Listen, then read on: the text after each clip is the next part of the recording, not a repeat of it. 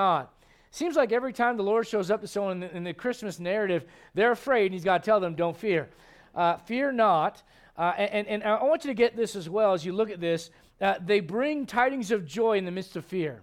That's something to take a note of. For behold, I bring you good tidings of great joy, which shall be to the elect. Is that what it says? Which shall be to some people. Is that what it says? Which shall be to this race or that? No, no. All people. Aren't you thankful for that? This world talks about diversity, equity, inclusion. They don't know what they're talking about. The, the, most, the most diverse message that ever hit this planet was here 2,000 years ago, and it's still changing lives today.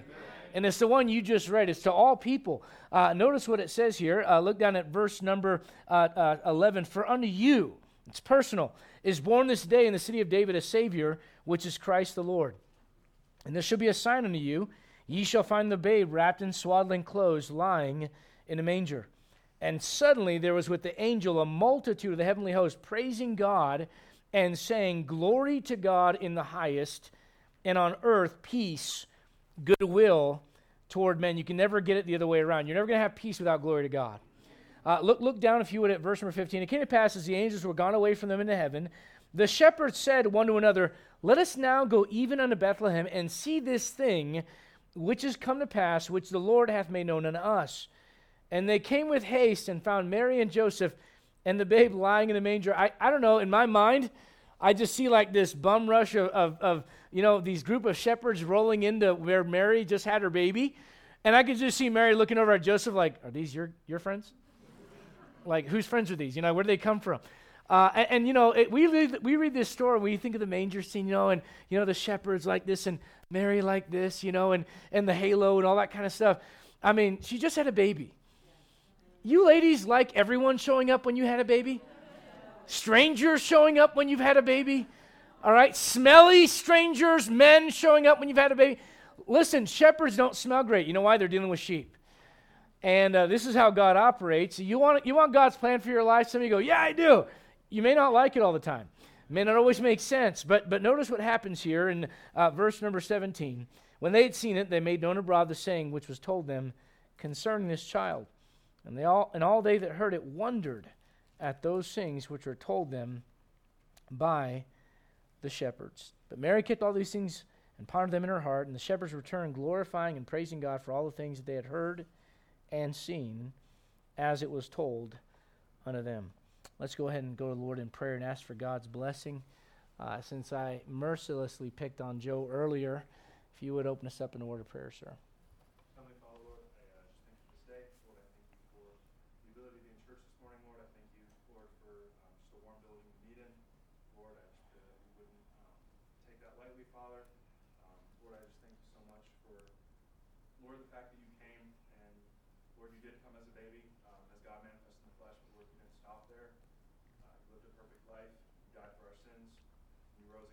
Amen. Lord, Christmas was just the start of it, Father, and I'm thankful that we can now celebrate, Lord, what, what you did. But Lord, I, I thank you that it didn't stop there. And uh, Father, just pray that you, Pastor Adrian, now as he preaches, Father, just fill him up with the Holy Spirit. And I pray that if anybody in here is lost, um, that they would understand the gospel, mm. accept it before they walk out of this place, Father. And I just pray that you'd also be with the service tonight. Um, Lord, uh, a lot of visitors usually come every year. Lord, it's just a great opportunity uh, to get your word out there. So I just pray mm. that, Lord, you would yeah. just bless everything we say and do here today, be amongst our services, Father. And I pray these things in the name of Jesus Christ. Amen. Amen. Be seated if you would. Let me just say this. Um, what you're reading in Luke chapter 2, it kind of looks, I think, from the human standpoint, it kind of looks a little sloppy. It kind of looks like maybe God wasn't prepared or God wasn't well planned for the arrival of his son on this earth.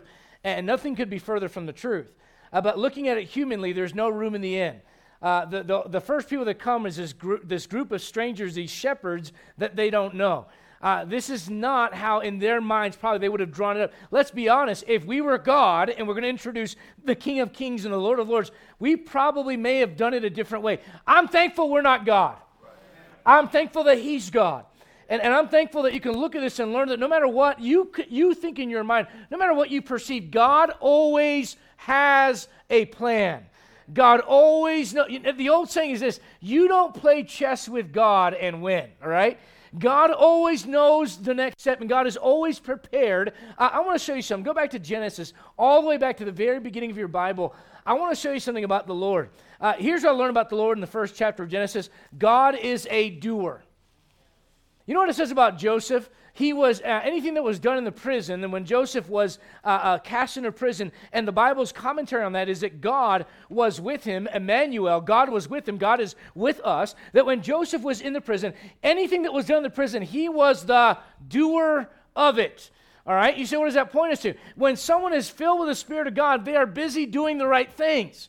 And, and let me just say this about doers. Doers are planners you know what you learn in, Genesis chapter 1? Look at verse number 1. You know what God does? He creates. Look at Genesis chapter 1, verse 2. The Spirit of God moves. Look at Genesis chapter 1, verse number 3. God said, Let there be light. Look at Genesis 1, verse number 4. God divided light from darkness. You know what God is doing? God is laying out his plan for a creation. Uh, look at verse number 5. God calls the light day, and the darkness he calls night. In verse 7, he makes the firmament. In verse 8, he calls the firmament heaven. In, in verse number uh, uh, 9, God said, Let the dry land appear, and it was, I love it, and it was so. When God says something, it is so. Amen. But what it shows you is all through this entire chapter, look at verse number 26. God said, Let us make man in our image. So God in verse 27 created man in his own image. You know what God is doing? God is laying out his plan. Go a couple chapters later, go to chapter 6. Genesis chapter 6. You know, preacher, I thought we are talking about Christmas. We're going to get back to that. But what I want you to understand is this. You want to understand how God works. You want God to work in your life. You want to see God's plan in your life. Understand this much. First off, God always has a plan. The question is, are you going to get in on it or not? Uh, Genesis chapter 6, you know what God does? Look at verse 14. God says, Look, I made man, and man is so, so wicked and so depraved. I'm going to wipe them all out. And God says, Unless I can find a righteous man, he comes to Noah, and he tells Noah in verse 14, Make thee an ark of gopher wood. Why gopher wood? Uh, why, why does he tell them the, the dimensions and it has to be this long and this wide and this tall? You know why? Because God plans things. God doesn't just wake up one day and go, oh, let's try this. That's not the nature of who God is. God thinks about and, and prepares things the right way. He's not like us, He doesn't do things halfway. Understand this when you look at your life and it doesn't make sense, understand that God is still working. And, God has a plan. Look at uh, chapter 12. How about this? A couple chapters later, God, uh, you, you, know the story of Noah, and, and, Noah comes through, builds that ark, and rescues his family. And, and if it wasn't for Noah, none of us would be here right now, right? And, and so Noah's got his sons and their wives on the ark, and then of course they get off the ark, and, and, and again, you see man's trouble with sin. In chapter 11, there's the Tower of Babel, and, and God said, You know what the Tower of Babel is? It's man going, I've got my own plans, God, I don't need you. And God comes down and says, You're not going to do it that way. You're going to learn the hard way. You do need me. And so in chapter 12, the very next chapter, God talks to him, a man named Abraham. And you know he tells Abram? Look at verse number 1, Genesis 12, verse number 1. He says unto Abram, Get thee out of thy country. Look at verse number 2. I will make of thee a great nation, and I will bless thee and make thy name great. You know what you're reading about? You're reading about a plan that's still in place to this day, that God set in motion thousands of years ago.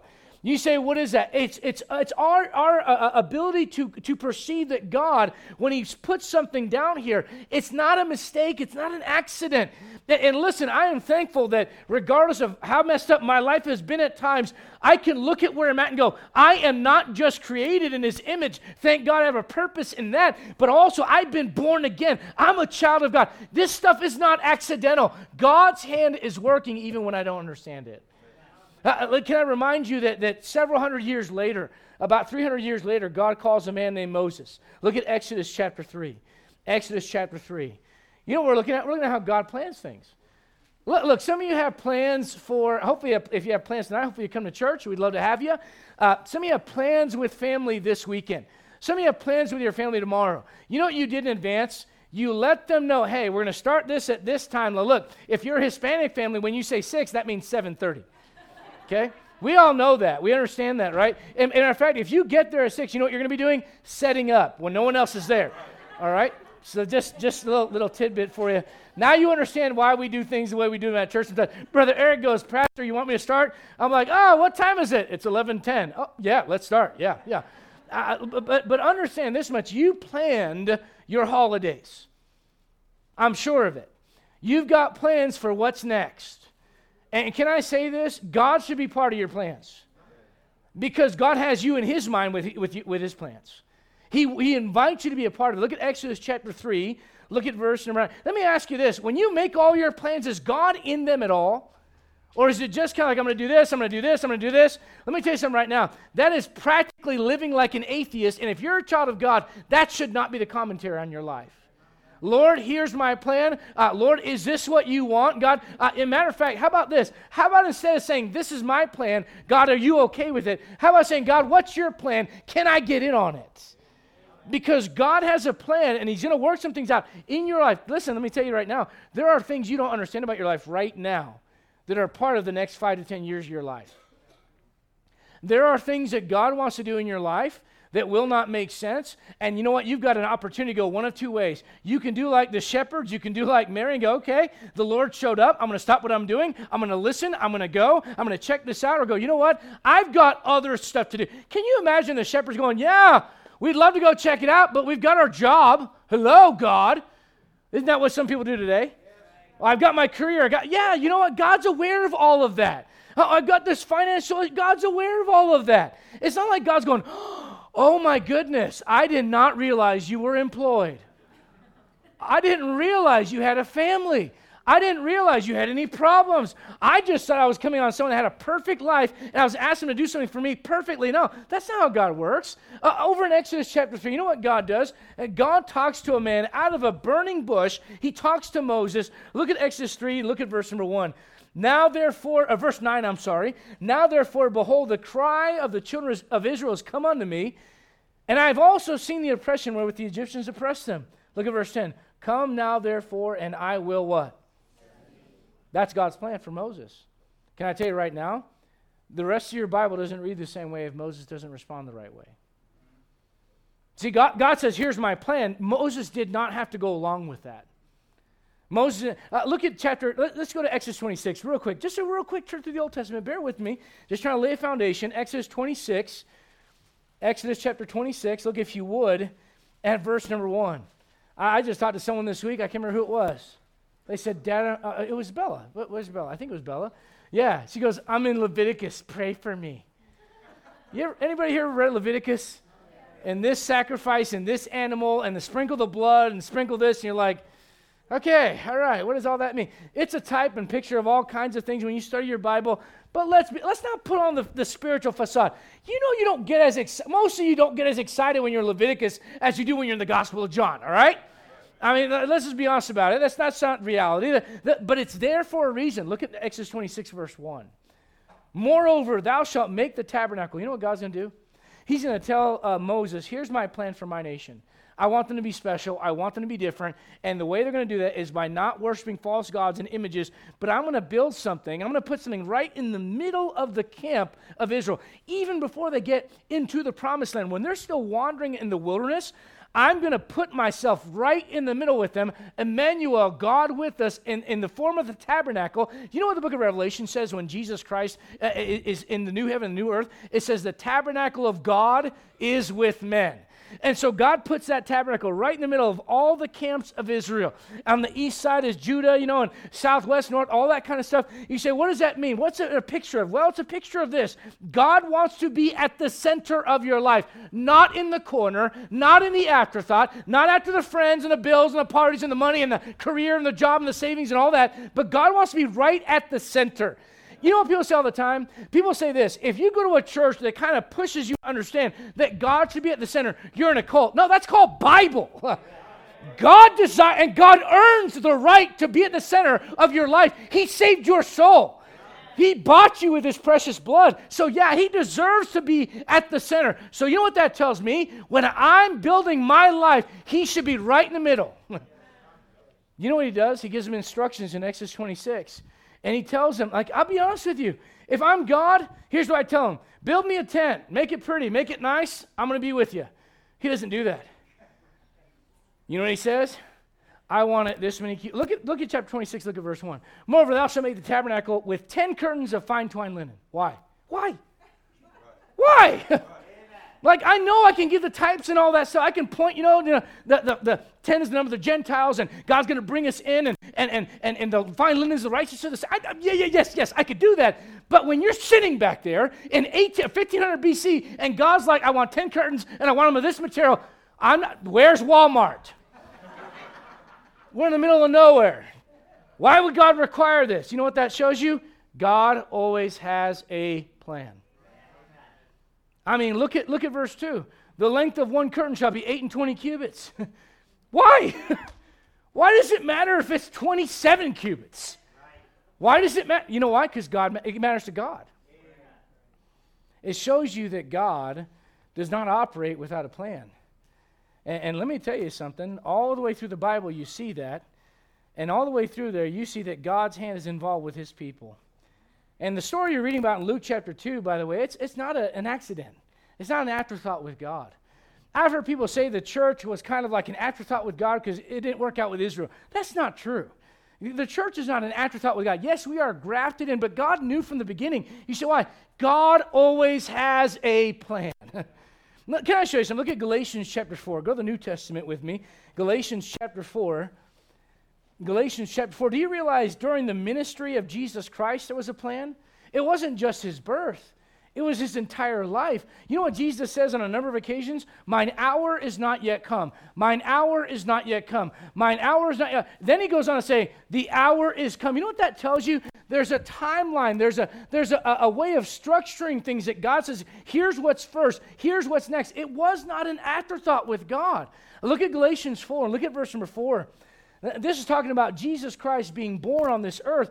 But when the fullness of the time was come, God sent forth his son, made of a woman, made under the law. You know what that tells me? There was a certain time at which the Lord would say, okay, now's the time.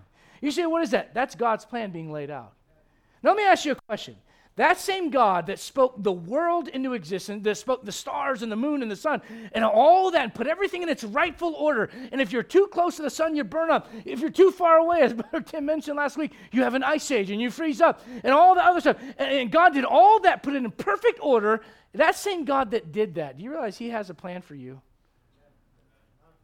You know, you think sometimes, well, I'm just kind of doing my own thing. Let me tell you this, and I mean this as respectfully as I can say it. If that's how you're living your life, you're a fool because you're missing out on what your creator and furthermore your savior wants for you. You know when you look at the story and you look at the shepherd and you look at mary you know it kind of honestly it kind of looks like a mess. It doesn't make sense to us but i want you to understand that god's plan is all through there. Can i say this? And this is something that's important to get a hold of. You know what god's plan shows us? God desires us god chooses us but he does not need us he doesn't need us. Now, there's one, two ways to look at this. One way is to go, God doesn't need us. God doesn't need, and that's true. He doesn't need us. The other side is to go, look, I had Ariana, but I chose Preston. No offense, Ariana. Do you understand what I'm saying? All joking aside, like God, God, God chooses. He doesn't need us. God choosing us should say, you know, you know what? God desires to use me then what a blessing is that? Uh, look at Luke chapter 1. Go to Luke the, uh, uh, uh, over there just a little bit before our passage. Luke chapter number 1. Luke chapter 1. You know what? I may be talking to someone that maybe you're not walking with the Lord at all. And you say, God doesn't want to use me. You know the answer? Yeah, He does. The problem is you don't want to be used. Don't blame God for your lack of wanting to be used. That's on you, not Him. You know what God wants? He wants vessels that are pure and vessels that are, you know what they are? Those vessels are chosen vessels. You know when Paul first gets saved, God says about Paul in Acts 9, he's going to be a chosen vessel unto me. God did not say, Boy, I need Paul. He did not even say, Mary. You know what's amazing about the Lord during his ministry? The only time he ever said he needed something, you know what it was? It was a donkey. Let that sink in. Okay? It, the only time that the Lord ever, it was a jackass. It wasn't a, a person, it was an animal. He doesn't, let me say this again He doesn't need us, He desires us. He didn't need Mary, He desired her. He did not need Joseph, He desired him. He did not need, listen, the narrative of the wise men, that's a great story, but if they never come, He's still Jesus Christ. If the shepherds do not respond to the invitation from the Lord to come and see this thing, the, the narrative of the Christmas story, the God manifests in the flesh, it still happens. It is, it is not the Lord that benefits so much from us as much as us benefiting from Him saying, I invite you to be a part of this. Amen. Look at Luke chapter 1. Notice we saw this a couple weeks ago. Look at Luke 1, verse 30. And the angel said to her, Fear not, Mary, for thou hast found what?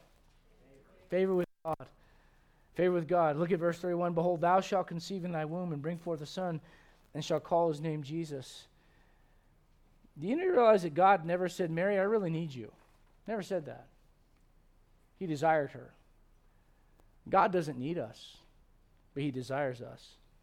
You got to let that sink in this morning. You know, if I'm Joseph, I'm like, I want out of this.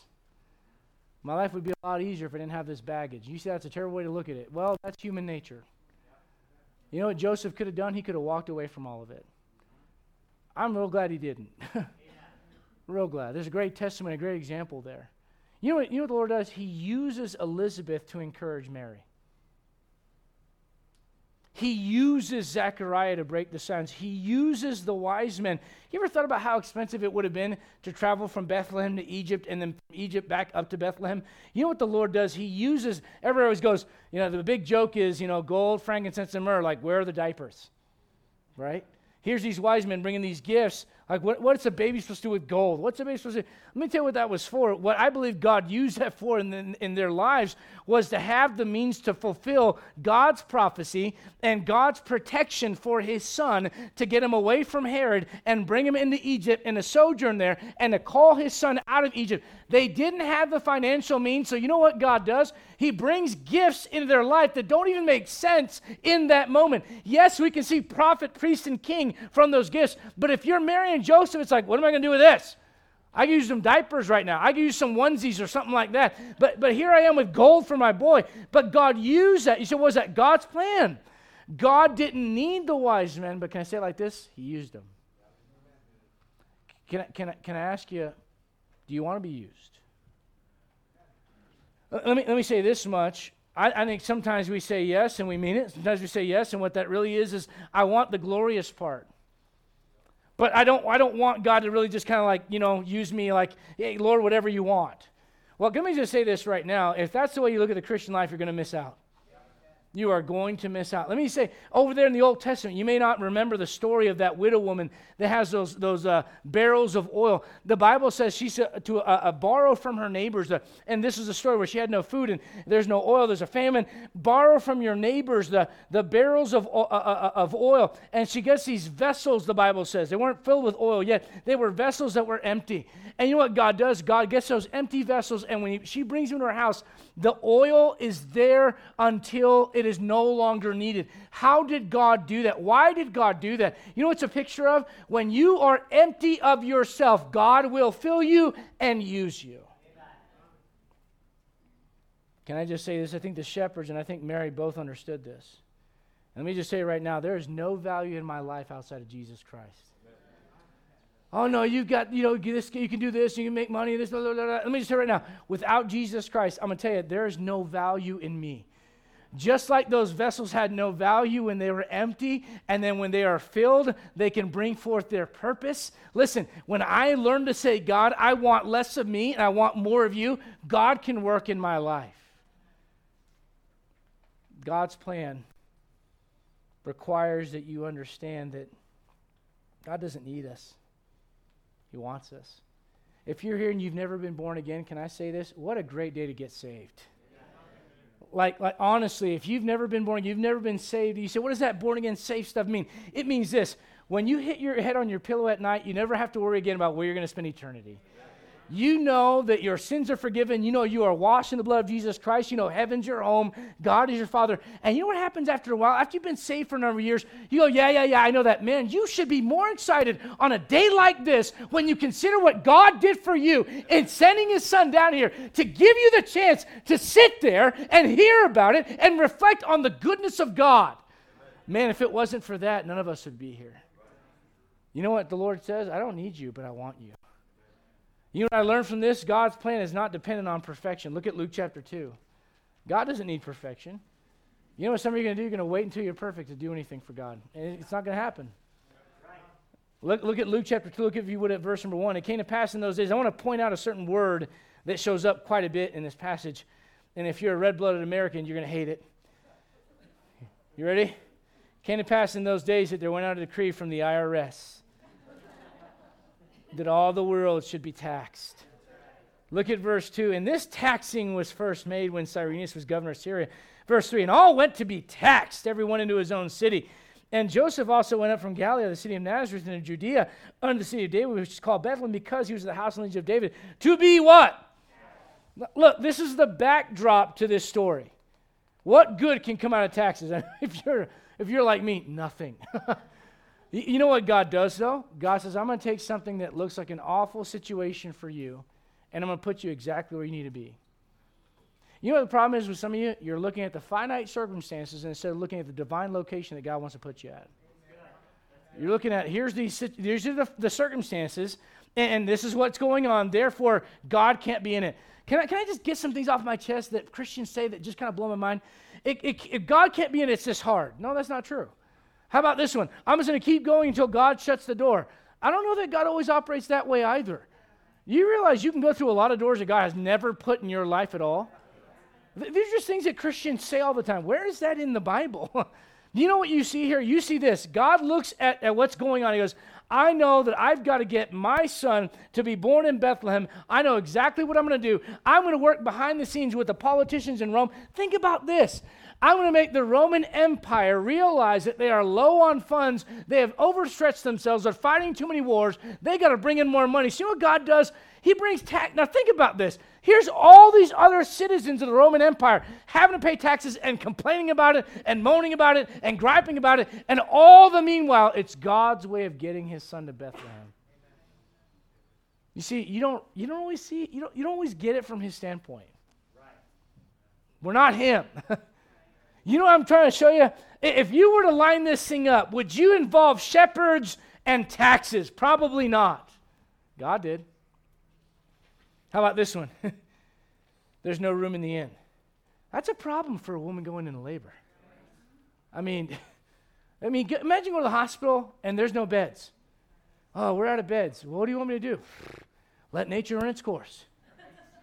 I mean, that baby's going to come out whether you're in a hospital bed or not. It's coming. Ready or not here, because Megan's like, bring it on. Man, that last month of pregnancy is so miserable. Bring it on. She's like, all this talk about having a baby, Lord, would you do it now? Amen.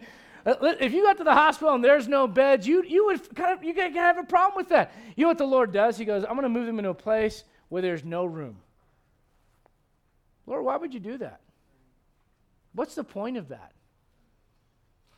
Can, can I just get you to think of a couple things? One, if you're going to be with Jesus Christ, you're going to find there's going to be a lot of places where they go, No, thank you, we don't want you here. Can, I get you to think about this angle as well? The Bible says if we want to know Him, we have to go outside the camp. You kind of have to leave where everybody else is at. Can I throw out one more thought that maybe you haven't considered? You're a Jewish young lady who's never been with a man and yet you're pregnant. You think maybe God's way of protecting that couple was putting them in a place where there may be less eyeballs on them? So you don't see that part of it. You just go, oh, it's so awful they didn't have any room in the inn. Well, eventually they got somewhere. The Bible says they were in a house in Matthew when the wise men came. Eventually they moved. But the point is this you look at that and go, it's terrible. And God goes, no, it's part of my plan. but we, we don't see things that way. Why the cancer? Why, why the grief? Why the wayward child? I'm not saying that God ordains all of that, but God works those things according to his plan. I'm not a Calvinist. I'm not saying that God ordained sin. I'm just saying God could have put them, if God wanted to, he could have put them in a place where there was room in the inn, and he did not, and that was part of his plan. How about this? Our army is way too small compared to theirs. Gideon. How about this one? I'm so small compared to him, David. You see, what are the problems? Not, not perfect. How about this one? God, I was born blind. Why? For the glory of God. Easy for me to say amen. I'm not the blind guy in John 9. But everyone's got their blind, everyone's got their thing that makes them realize, that makes them think, God, why? You know what I'm trying to get you to understand? When you don't understand, just get this much. God can take that which is imperfect and make it beautiful. Amen. How about this? Lord, we're being persecuted by this Saul guy. What are we going to do? You know what God does in Acts chapter 1, verse 8? He tells them, Go and preach in Jerusalem, Judea, uh, uttermost parts of the earth, Samaria, uttermost parts of the earth. And in Acts chapter 8, verse 1, they hadn't done that. And you know what God does? God takes this, this hardened heart of a man named Saul and he uses that man to bust up the church from Jerusalem to do what? To carry out his plan to Judea and Samaria and the uttermost parts of the earth. You say, would God do that? He absolutely did. And then he takes that same man and saves him. Talk about God working out a plan.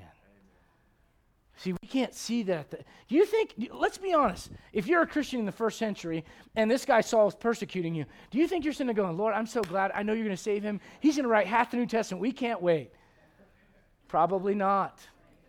Yeah, that's exactly what God did. You know what I'm trying to get you to understand? God doesn't need perfect. You know why some of you aren't serving God? Because you know you're not perfect. Can I say this? If you're not careful, that allows, you don't realize it, but it's actually your own pride that gets you to go, well, I'm not, God can't use me. No, that's your pride. You're going to tell me that God uses people like David that, that committed adultery and murder, and he's not going to use you? You know what God, he wants to use, he desires it. And if you're not careful, you make it uh, this idea of what it must be. Oh, I just can't be like Brother Tim. I can't be Brother James. Uh, God doesn't want you to be those people, He wants you to be you. And even in your imperfection, God desires to use you. All this time of year, people are making New Year's resolutions. Here's one God, will you use me? I want to be used of God. I want that, Lord, I want my plans to be your plans. How about this one? We only have five loaves and two fishes, and there's 5,000 people. Let me tell you something. Americans don't understand this. You live in a third world country. Right now, some of you don't know this, but there's a lot of people from Venezuela and Denver right now.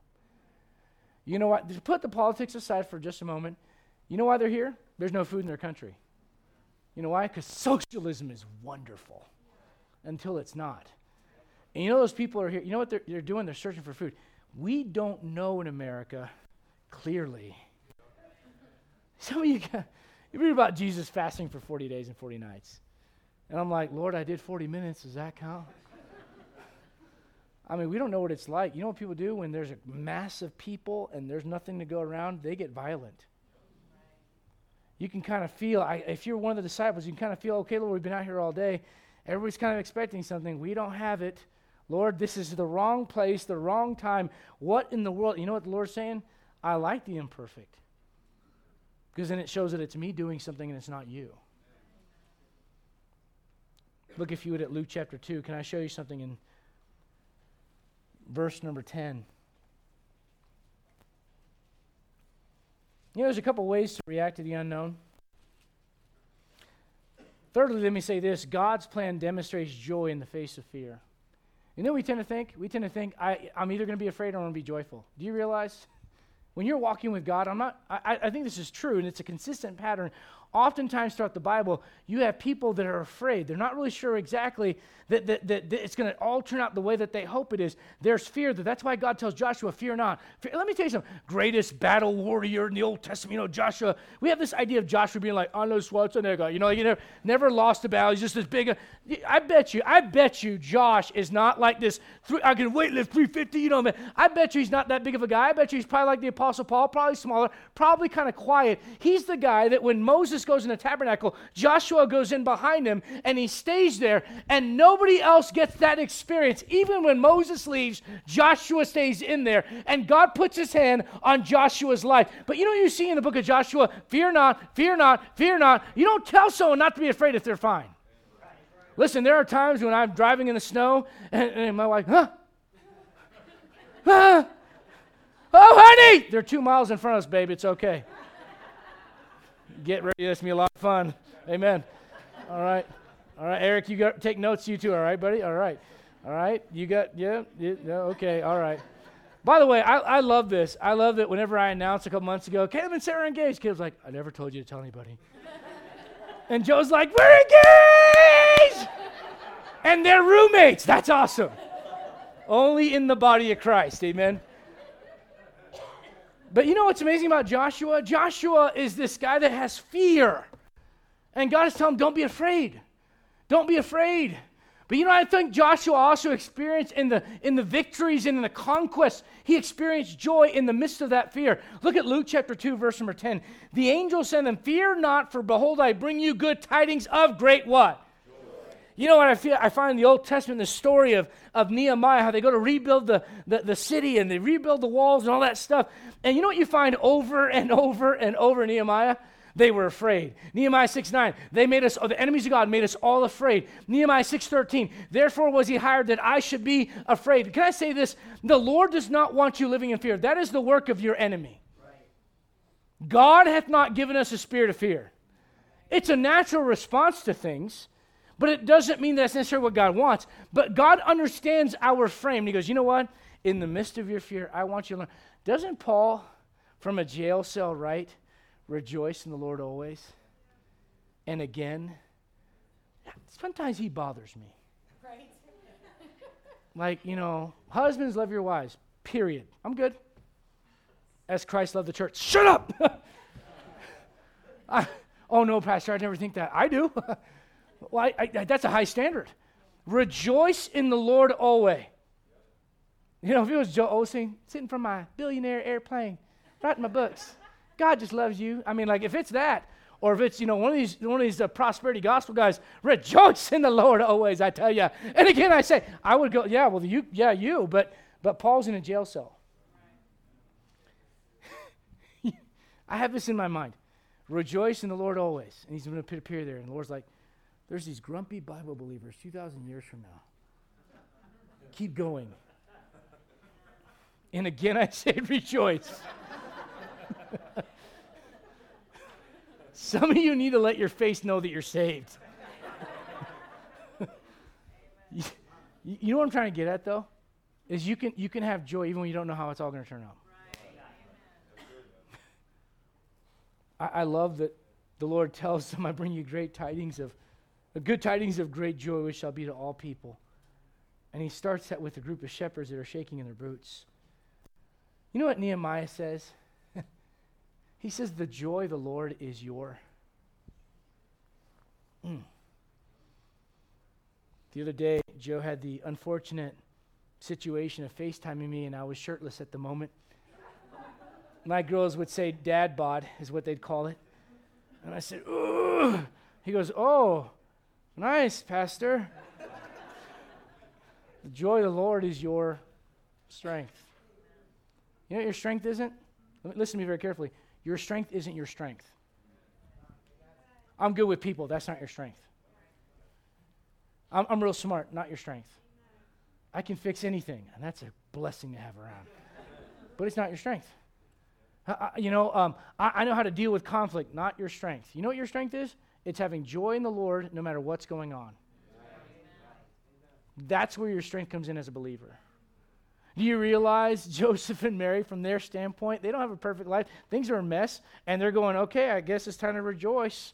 Thank God the baby's here. Thank God mom's safe. Thank God, I guess this is all. Lord bringing some things back, confirming some things in our lives, maybe not the way that we would like them confirmed. Listen, again, if I was going to ask God to confirm things, I wouldn't do it with a bunch of strangers showing up after my wife just had a baby. But that's the route that God chose.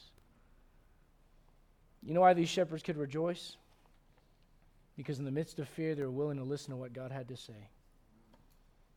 Look, look at Luke chapter 2. Look at verse 15. Can I say this? God's plan moves the willing to decision. You know, I, I learned about this generation. Nobody wants to commit. Like, let's let's sleep together, but let's not get married because m- maybe it won't work out. Maybe sleeping together before you're married doesn't work out. I know it's old fashioned. Oh, preacher, I can't believe you said that. I don't. Why are you so old fashioned? It's still Bible. God didn't wake up one day and go, oh, 2023, let's change the book. God is exactly who you can we are not animals, we are emotional beings. We are spiritual beings. When you've joined flesh with flesh, things happen emotionally and mentally that are going to mess you up if you're not in the relationship the way God said to do it. Amen. Amen. Preacher, it's Christmas. I know. That was for free, wasn't even the notes. But here's what I want you to understand our generation does not like commitment. I'll come to church, but I won't join. Uh, I'll, I'll flirt with you, but that's it. I mean, you know what's funny? I love when someone's like, Pastor, you know, church membership in the local church, I don't find in the Bible. I don't find Costco in the Bible. or Sam's Club. Or whatever 50,000 others, Hulu and, and it, you know, all these different subscriptions that people have. You're probably spending a thousand bucks a month and don't even realize it anymore. I don't find any of that in the Bible, and yet you're committed to those things. I'm not saying they're all bad. I'm just saying, listen, when it comes to commitment, our, our generation goes, eh. Yeah, I, I, people say this. Yeah, hey, I'd love to have you come to candlelight service. Oh, man, I'll try to be there. Try to take a shower. Try to eat. Try to go to work. See how that works for you. Yeah. You know what it is? That's me saying I don't want to commit to anything. You know what this generation suffers from? That. You want to know why marriages are a mess? You want to know why society is a mess? Because people do not want to commit. You know what I've learned about the Lord? No one ever meets the Lord and, and is like, huh, nice guy. Okay, I'm going to go about my life the way it was before. Every time someone meets the Lord in the Gospels, you know they walk away with a decision that has to be made. Do you know why at the end of every church service we have an invitation? You say, oh, that's not in the Bible. Yes, it is. Maybe not in that form, but it's like this. Every time someone meets Jesus, there's a decision that has to be made. You do not walk away as Switzerland from the Lord. You don't walk away neutral. You've got to make a yay or a nay when you meet Jesus Christ. If you're lost and you've never been born again, you never trusted him and all his righteousness and his death, burial, and resurrection for your sins, you don't get to walk away and go, nice message. You know what you're saying? I will not get saved. I reject Jesus Christ. That's your decision. Or you say, you know what, Lord? I accept you as my Savior. There's one or two ways. You're not walking away without a decision. And if you're saved, can I tell you this? When the Lord shows up, you don't walk away going, eh, we'll see. You're making some kind of decision. Look at Luke 2, look at verse 15. By the way, can I say this? The angels don't stay around forever. Let me say it again. The feeling, the emotional high, the big scene, the big crescendo, the angel singing, that doesn't last forever. That's a moment. And then it's gone. And then you actually have to do what God told you to do. You, you, know what, you know what they say? I, I, like this. Look at, look at verse 15. It, it says here at the middle of the verse, let us now go. I like that. Can I say this? If you want to do what God wants you to do, you better surround yourself with people that are interested in the same thing. They said, Let us now go. You know what they did? They decided. they decided they were going to do what God said. Maybe you're maybe it's not for you this major decision. Maybe it's not some major maybe it's just I'm going to decide to read God's word. I'm going to decide to attach myself to a local church. I'm going to decide that, Lord, I want you to wipe my schedule clean and you take over. And Lord, I want you to tell me what I should do with my time. I don't know what it's going to be. Maybe it, to, to someone else, it's not monumental, it's not huge. Maybe it's small, but to God, it matters that you walk away today with a decision being made for Jesus Christ. You know what takes no talent? Being still and listening. No talent. You think the things that we glorify? This guy jumped from the free throw line. I believe I can fly. In my dreams, I can. You ever seen a five, seven and a half foot Puerto Rican dunk? If you have, I don't want to see the video because I can't. Listen, that, these are things that we glorify. Do you see that catch? I mean, that guy put his hand up, it just was just like this, and he kept it, and he, he oh, this is my favorite one. The guys that kind of do like this in the NFL, right at the at the at the uh, the boundary, the out out of out of bounds line, they do that and drag their feet through. Oh, look at that talent! God's not going to care about any of that stuff. You know, what matters more to God. He watches more than he's watching, more than he's like, oh no, the Dolphins going to beat the Cowboys. God doesn't care. I wish he would. But he doesn't care. you know, you know what God cares more about? What's happening right now in your heart as you're listening to this. You say, yeah, we're going to have candlelight, we're going to do this, we're going to. Okay, all right, great. But what decision are you making for Jesus Christ? I like the story of Lot. It's kind of sad, but it's real. It's So real. Because here you have this man that knows he should be moving. Now, listen to me very carefully. I don't believe you should take a step in any direction if God's not leading. I'm serious. It's, it's better to run a thousand yards in one direction when you know God's there than to take a single step if God's not. Having said that, once you know where God is telling you, and that doesn't always mean a geographical direction, but if it does, then go. Once you know where God wants you to go in your life, spiritually, emotionally, whatever else, go. Maybe, how about this? Some of you, now maybe not all of you, but some of you, before you were saved, you know what you did? You ran to the wrong things. And even after some of you have been saved, maybe you grew up in a Christian home and you know what's right, and you grew up and you go, I know, I know, I know how to right divide, I know eternal security, I know all the doctrines, I know seven sevens, I know seven mysteries, I can do all, I know how to put everything. And you still, at certain points of your life, even when the red light was there and God was putting his hand up and saying, Stop! You ran right through it. How about every once in a while you run to what God wants? Well, I might, I might make him, I might look stupid. Maybe, but you look stupid for sin. Why don't you try being look, looking stupid for Jesus Christ? If you're gonna be a fool for something, be a fool for Him. There, Lot, you got the story of the angels coming down and basically grabbing Lot by the arm and going, "Let's go." Talk about the mercy of God. You ever been in that situation in life? You don't realize how bad it is, and then all of a sudden you kind of realize, I should leave.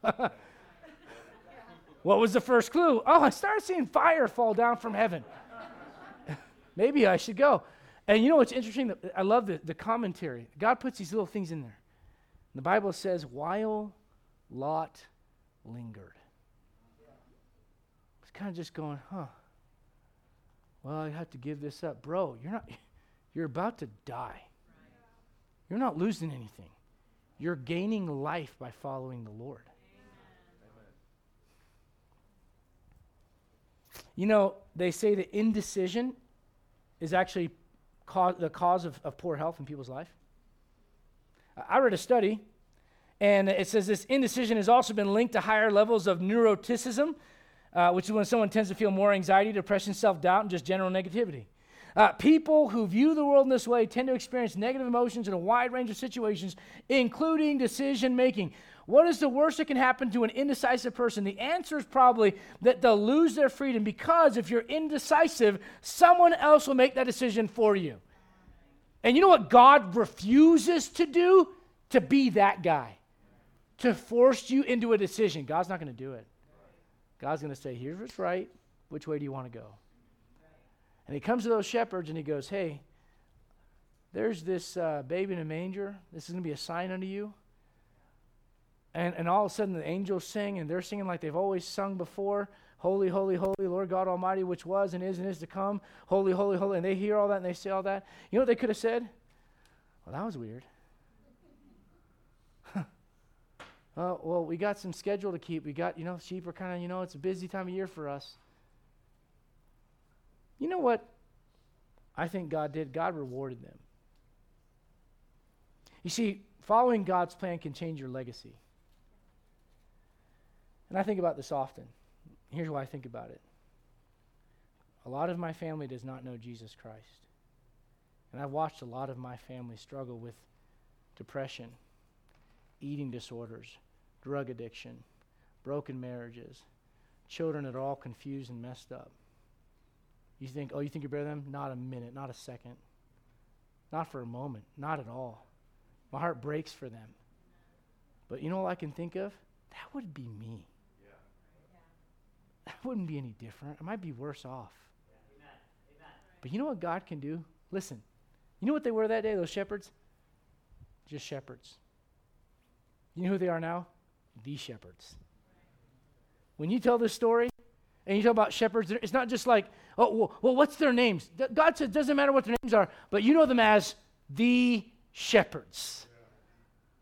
Yeah. Who's married? Just a woman having a baby. To everybody else in that community on that night, that's exact, and by the way, probably how she felt.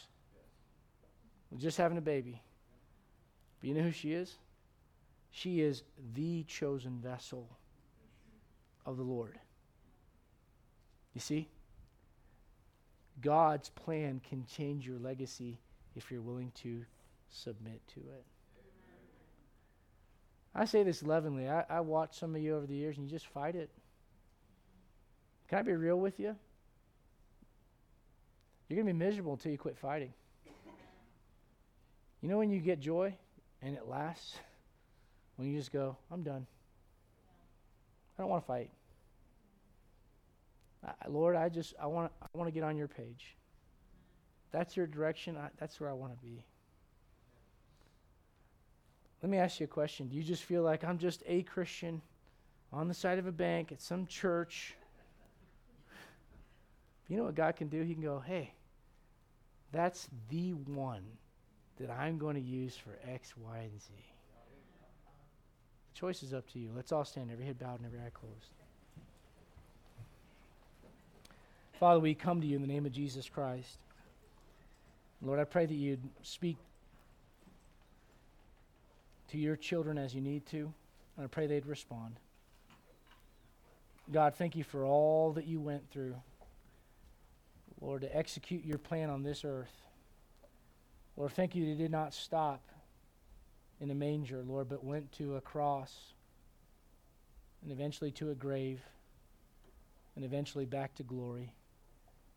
Thank you, Lord, for the reminders. The full end leads to a birth in a manger. And that body that hung on that cross leads to a tomb that's eventually vacant. Thank you, Lord, for doing all that for us. Lord, I pray as we prepare to celebrate with family and friends, Lord, uh, we wouldn't just walk away, just another service. Lord, that we desire to be used, desire to be your vessel. Lord, I pray if there's anyone here that isn't saved, they trust you today as their Savior, not risk their eternal soul. The Lord's spoken to you. What a great day to make a decision for Jesus Christ. Don't put it off. God's dealt with your heart. You say, Well, there's no room at the altar. Number one, there's room in the aisle. Number two, there's room at your chair. But make the decision. Don't, don't just come to church. Well, I checked the box.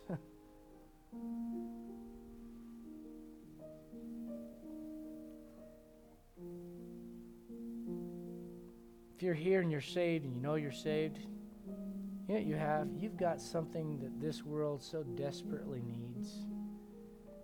You have hope. You have life. You have peace. You can have it. All because of Jesus Christ.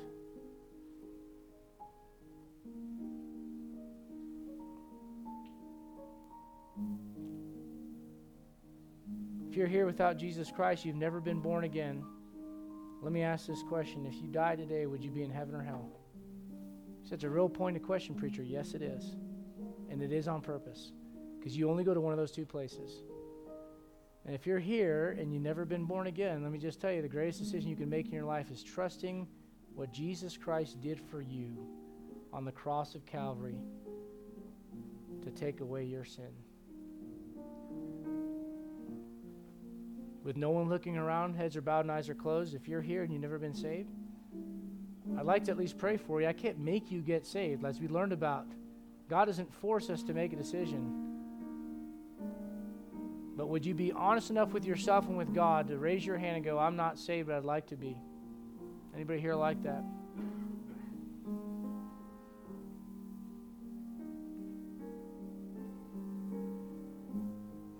Christian, what are your plans? Are they yours or are they God's?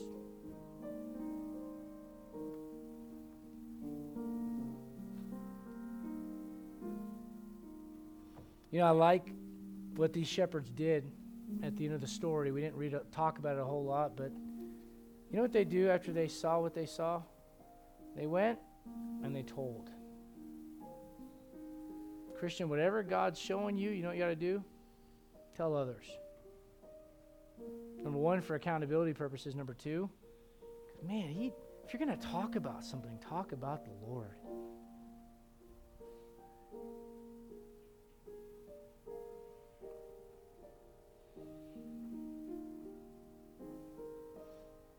You know, it's interesting. Mary is obviously a picture of one of God's chosen vessels. And the Bible says she kept all these things and pondered them in her heart. Trying to help some of you. Be better off doing that versus throwing it out on Facebook. Be better off doing that versus calling someone up and telling them what you think. Maybe just hold it in and go, okay, Lord, I'm bringing this to you. You know what's interesting about that? Mary was troubled. If you read the Gospel of Luke in chapter 1, she was troubled. And yet, in the end, she has peace. Herod was troubled as well. You know how he responds? Trying to control and manipulate through anger, try to move things in a certain way. And man, he doesn't have it. He never gets what she gets. They're both troubled, but different responses. You say, why? One was willing to acknowledge that my plan may not be God's. Maybe I need to just get God's plan. And one wouldn't.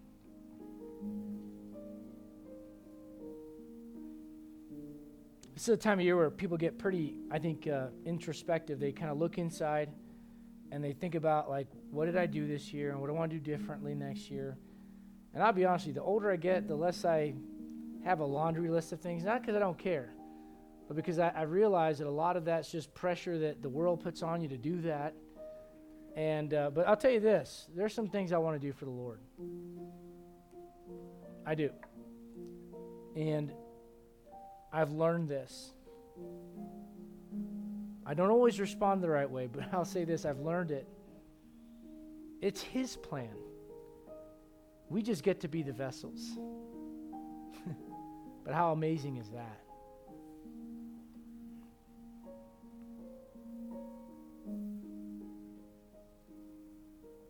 You never hear about these shepherds ever again. But if you had your Bible open, the title God gives them is The Shepherds. I think he says. And you may just be a Christian. But you know what? To God, you could be the Christian that God uses. You know, maybe I, well, but God's not going to use me to be a missionary. It doesn't have to be a missionary. It doesn't have to be a pastor. It doesn't have to go to, doesn't mean you go to Bible school necessarily. It just means you are saying, Lord, what do you want? And you know what? Maybe it touches someone's life and they get saved and forever and ever and ever for all of eternity.